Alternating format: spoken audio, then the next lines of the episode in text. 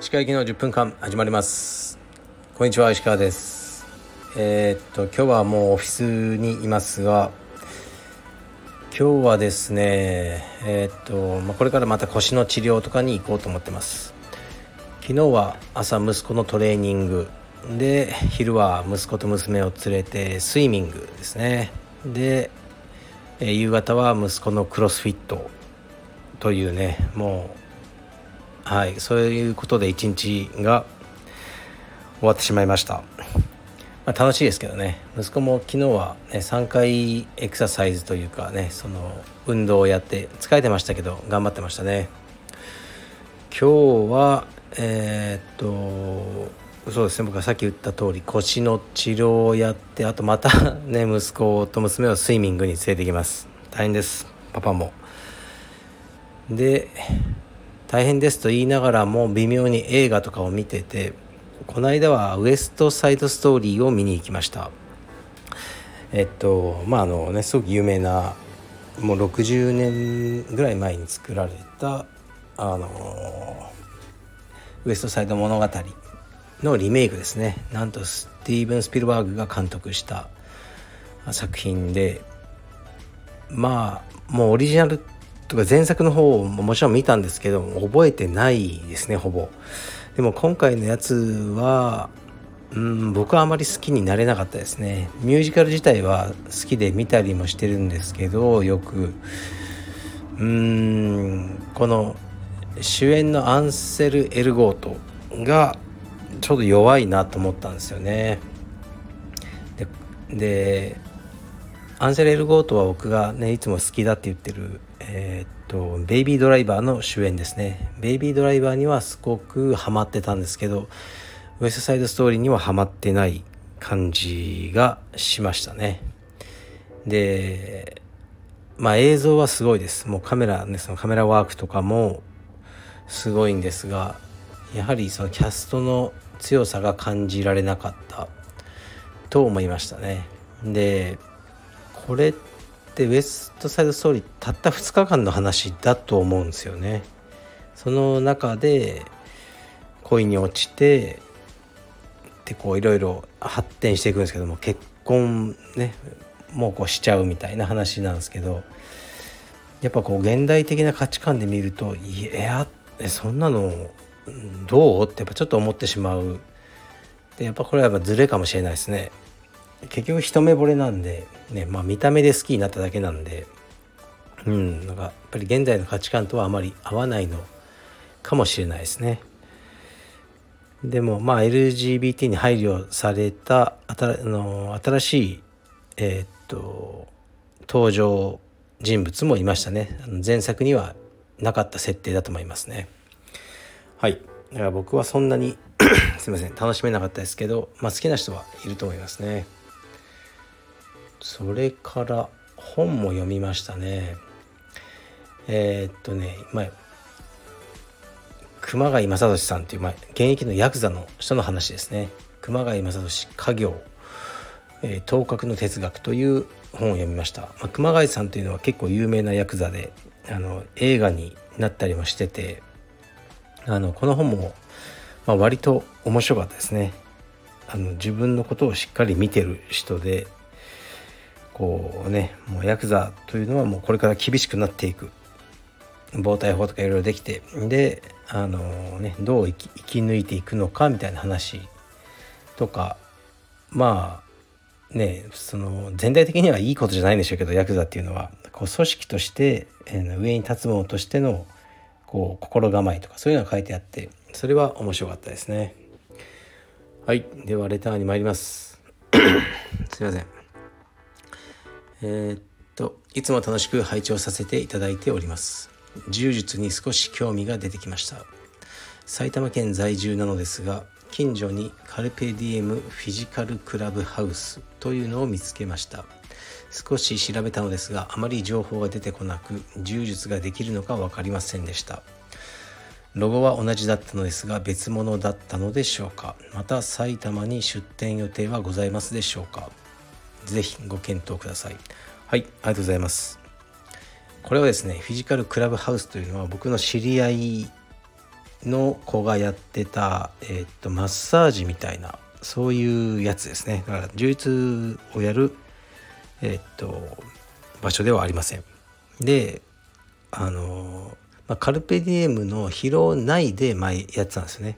で彼が独立してやる時に名前をそのまま使わせてくれ。でいいよっていうふうにやってたんですね。でももう離れて随分経つので昨年ぐらいに僕が連絡してちょっともう名前を変えてくれって言って今は違う名前にあの変わってますね、はい、でも頑張ってると思います。で埼玉県ね、まあ、お話あれば全然やりたいですけどね浦和とかその辺いいんじゃないかなとは思いますけど特に僕から何かね埼玉でやるぞっていうのは今のところないですね。はい。次いきます。はじめまして。地方のマスター柔術愛好者です。石川さんの充実感のみならず映画や表現媒体に向けての目線や経営者としてのお考えに日々感銘を受けております。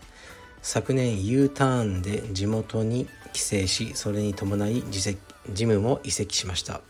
そのジムの場としての空気に全く馴染めずまた代表の支配的かつ陰湿なコミュニケーションに剣をを覚え技術の研鑽を目指す以前に耐え難いストレスフルな場となっております。最近では私がスイープを仕掛けた会員さんが捻挫をしたということでお前はブラックリスト会員だという旨突きつけられました。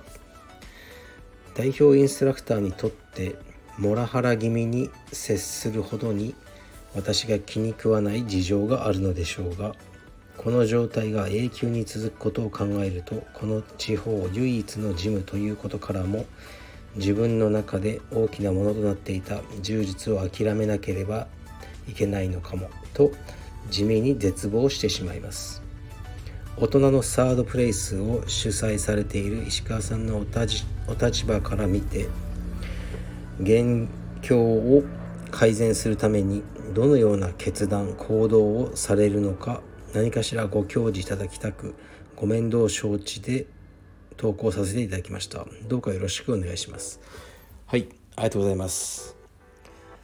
うーん。久々にシリアスなやつが来ましたね。まあ地元にね帰ってそちらで充実しようと思ったらねあのそこにしかないと。で、まあ、先生が、まあ、この方のお言葉を借りればですけどね、えー、モラハラを、まあね、してくる先生だったということですね。でどうすればいいかってうーんやっぱりこのねこれ何度もこういう話してますけど先生はね変わらないんですよ。でね変わる必要がないんですよね。で多分地方でここのジムしかなくてまあ想像ですよ。まあそんなにね儲かってはないんだろうけど他にもないしだからそんな努力しなくても人は集まるみたいな状況なのかもしれないですね。ですから会員さんとかをこうあまりカスタマー目線とかで見てない人なんだろうと思いますね。でだからこの先生は多分変わらないしその変わる理由もねもう多分ないと思うのでこの先生の今の状況に耐えられなかったらもうやめるしかないと思います僕は。うん。ね、せっかく好きだった充実をやめちゃうのは、ね、残念だと思いますけどこう無理やりね嫌な人のもとでやることはないんじゃないですかね。でそうだからこうね解決法はないんですよ。この今の方が楽しく充実をできるねにするには本当引っ越すしかない。どっか充実がもっとねいっぱいある町へ。あだと思いますね。だからそれは、まあ、現実的じゃないでしょうから楽しく今の街で充実をやる方法はもうないと僕は思いますね。だからこう先生っていうのは、ね、上がいないからこうね変わる必要がないんですよね。だからあなたが辞めたとしてもこの先生にとっては一人会員さんが減るというだけで察してこうなんか痛いことじゃないんですよね多分。うんだから残念ですね。だからこういう人が生まれてしまうんですよね。でまあカルペディウムとかだとね東京とかだともう周りにたくさんあるから、ね、あのみんないろんなところを体験とか見学とかしてで選んでいただいているとかねいう状況だと思うのであのこういう風にはなれないんですよね全然。やっぱりこうまともな先生とまともな先生とこう生徒さんのコミュニケーションっていうのを取らないと道場としても経営が成り立たない家賃も高いしそういういい意味でのプレッシャーが効いてるからあのまあ大都市の、ね、道場はどちらかというとまあカスタマー目線に立っているところが多いしそうじゃないと生き残れないと思ってるんですね僕は。それはすごくいいことだと思ってます。でこういうメールが来るのも大体地方なんですよね。でうんなんか悲しいですね。まあでもワンチャンもうどうせ辞めるって言うんだったらねまあこのかなり確率は低いと思いますけどこの先生と話してみるのはいいかもしれないですね。うん、もうどうせ辞める覚悟であのモラハラをやめてくれと言ってみるのはもしかしたら本当に気づいてない先生でいやそれは悪かったとそういう意識はなかった。っていうふうになるかもしれません。まあでもねその確率は相当低いと思いますね。ですからねそのすごく解決法を示すことができないんですがうん僕はやめてなんか別の ことをするしかないんじゃないかなと思ってしまいますね。はい。すいません。そういうことです。じゃあ失礼します。Thank you.